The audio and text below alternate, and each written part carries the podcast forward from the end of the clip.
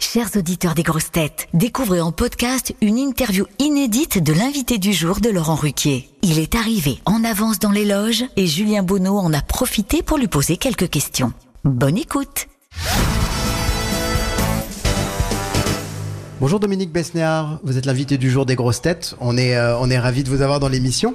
Vous étiez déjà venu comme grosse tête à l'époque de Oh, l'invité je me mystère. L'invité mystère, j'ai dû le faire deux ou trois fois. hein. Mais on a trouvé assez facilement parce que quand les indices ont dit oui, il connaît les acteurs, euh, il, a, il a un cheveu sur la langue. Il disait pas ça au début, mais j'ai pas, j'ai pas attendu des heures avant d'être connu. Mais là, je suis contente de cette nouvelle formule. Quelles sont les grosses têtes qui vous amusent le plus? Les grosses têtes d'hier et d'aujourd'hui? Euh, moi, j'aimais, ben, j'aime bien, euh, ben, j'aime déjà le, le patron, hein, Laurent. Non, mais j'aime beaucoup Chantal Latsou, je- Latsou, vous voyez. J'aime beaucoup Isabelle Mergot. Elle le fait encore, Isabelle. Ouais, bien ben sûr. voilà. Ben, ça, c'est mes copines. C'est vrai, c'est parce qu'elles ont, elles ont des points communs. Il y en a une qui a la voix au perché et l'autre qui a un cheveu sur la langue aussi. J'aimais beaucoup Olivier de Kersauzon. Je suis pas sûr s'il le fait vient de temps en encore. temps. De temps en temps. Et Rosine Bachelot. C'est quelqu'un que j'estime beaucoup. Je la connais assez bien. Et j'ai trouvé, j'aime bien le dire, que c'était une bonne ministre de la Culture. Bon, est-ce que ça vous plairait, vous, d'être grosse tête? Non, parce qu'il faut une répartie euh, certaines sur certaines la culture, sur certains points de culture, je sais, puis il y en a plein de choses que je ne sais pas. Et donc euh, moi je suis spécialiste du cinéma, du théâtre, éventuellement de la musique, euh, un peu de l'histoire, mais voilà, il y a d'autres il y a d'autres euh, paysages, enfin aspects de la culture que je n'ai pas. Et en plus, il faut avoir tout il faut être concentré, il faut tout de suite avoir une une réaction. Et moi, je vous avoue que avec mon travail, euh, euh, la, la production, j'ai toujours un truc dans la tête qui me tombe dessus. Et voilà. Dans votre livre, donc qui, qui paraît le dictionnaire de ma vie chez Kero, vous dites que votre plus grande fierté professionnelle, c'est la série 10%, dont vous êtes à l'origine.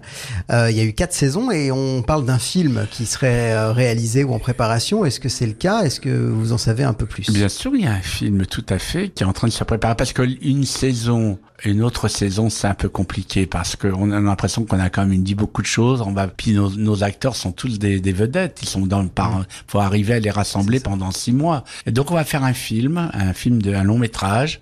Et donc on va faire, ça va être le florilège de ce qu'on a fait euh, pendant les quatre saisons. Et ensuite, euh, et puis voilà, puis on va, ça va être la femme note, mais quand même, je suis assez content parce que je fais une série qui commence le 12 novembre sur l'histoire d'un cabaret. Ça s'appelle Ça c'est Paris. On va tourner au Paradis Latin avec un autre, un acteur formidable, c'est Alex Lutz qui va être notre notre meneur de revue. Vous avez été directeur de casting et agent. À quoi voyez-vous en un coup d'œil qu'une personne a quelque chose de spécial et peut devenir une vedette? Eh bien, comme disait Piaf, et, et- voilà, Piaf, elle disait, on fait une carrière pas avec ses qualités, avec ses défauts. Voilà, c'est tout d'un coup qu'il faut mettre en avant ce qu'on ne pense qui ne plaît pas. C'est-à-dire qu'on on ressemble pas à tout le monde. Moi, je me souviens lorsque j'étais euh, euh, casting, que j'allais dans les agences de mannequins, je voyais les books avec les plus belles filles du monde. Je les regardais, j'ai oui, est bien. Je retournais la, la page, je m'en souvenais pas. Et je me souvenais de toutes celles qui avaient quelque chose d'un peu différent. Voilà. Par exemple, Meryl Streep inconnue, j'aurais plus remarqué qu'une actrice euh, euh, avec un visage régulier. Sur qui vous avez flashé récemment? Alors j'aime beaucoup euh, Rebecca Marder. Euh, vraiment, qui est une actrice merveilleuse, qui était dans le film d'Ozon. Je trouve que c'est une très grande actrice. J'aime bien aussi Alice Izaz. Euh, voilà, c'est vraiment des actrices que je trouve intéressantes et avec avec des, des beaux visages et qui voilà, qui ne ressemblent pas à tout le monde. Parce que beaucoup dans beaucoup de séries télé ou ou des des des des des, des, feuilletons euh, à, à- à- comment on appelle ça avant avant les informations, et souvent ils, ils sont bien. Ils, du, du reste, ils jouent mieux qu'avant. Mais en même temps, celui qu'on retient ou celle qu'on retient, celle qui a un peu un truc différent. Est-ce que vous avez euh, laissé passer des talents dans votre Ah ben, carrière plein. Ah ben, il y en a même qui bon, ils ont même Richard Anconina, on est amis maintenant, mais j'ai pas été, je l'ai pas aidé, j'ai pas aidé Jean-Pierre Bacry. euh, Non, il y a plein de gens que j'ai pas aidé à l'époque parce que ils étaient pas forcément dans leur euh, dans leur emploi. Voilà, mais Anconina, c'est parce que je cherchais quelqu'un pour le pour Diva et lui n'était pas le personnage, il était trop dark.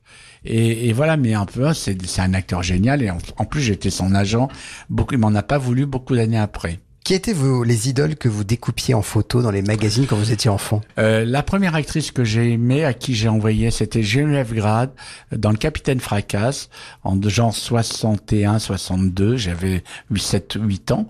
Et j'avais adoré cette actrice. Et je lui avais écrit, enfin j'avais essayé de la voilà, et il y avait Jean Marais, il y avait De Finesse. C'est la première actrice que j'ai aimée. Et du reste, quand mon livre est sorti, le premier, je parle d'elle, j'ai envoyé, moi j'avais répondu. Je crois qu'elle a pas envie, elle est plus actrice, voilà. Mmh. Et ensuite, elle a fait la fille de, de Louis de Funès dans Les Gendarmes de Saint-Tropez. Je la trouvais vraiment, euh, c'était ma Barbie à moi en fin de compte. Et puis après, j'ai été, euh, j'ai beaucoup aimé Marlène Jobert euh, quand j'étais un peu plus âgé, quand j'ai fait, quand elle a fait Alexandre le Bienheureux ou La et là, ce moment-là, devenu, ça a été mon actrice préférée. Et l'an dernier, j'ai fait un, un, documentaire en son honneur euh, qui s'appelle Moi, c'est Marlène Jobert qu'on peut voir euh, sur Canal. Est-ce que selon vous, les réseaux sociaux ont tué les stars? Euh, Quelles sont les dernières grandes stars françaises et mondiales à vos yeux? Euh, bah mondial, il y en a quand même. Euh, excusez-moi, Brad Pitt, c'est quand même une star mondiale. Hein. Française, moi je trouve qu'il y a une star, c'est Jean Dujardin. Virginie Fira, c'est des stars. Sur leur nom, les gens vont au cinéma. Mm. C'est ça une star, bon. Et, et Jean Dujardin, en plus, c'est un acteur les gens aiment parce qu'il il est très généreux. Il est, moi je l'aime beaucoup, mais même, voyez, pour le rugby, toute cette polémique ridicule. Le rugby, c'est le rugby, c'est la troisième mi-temps, c'est la, la les, les, qualités de, françaises de la bouffe, de, de la fête, et qu'on l'ait attaqué là-dessus. Moi, je trouve que c'est inadmissible. En tout cas, c'est un vrai représentant. Et moi, qui ai fait le festival à Angoulême, et à chaque fois à chaque fois qu'il est venu, il a été formidable. Ben écoutez, on vous remercie beaucoup et on vous retrouve dans les grosses têtes dans un instant. Merci, Merci. beaucoup. Vous aimez les grosses têtes? Découvrez dès maintenant les contenus inédits et les bonus des grosses têtes accessibles uniquement sur l'appli RTL. Téléchargez dès maintenant l'application RTL.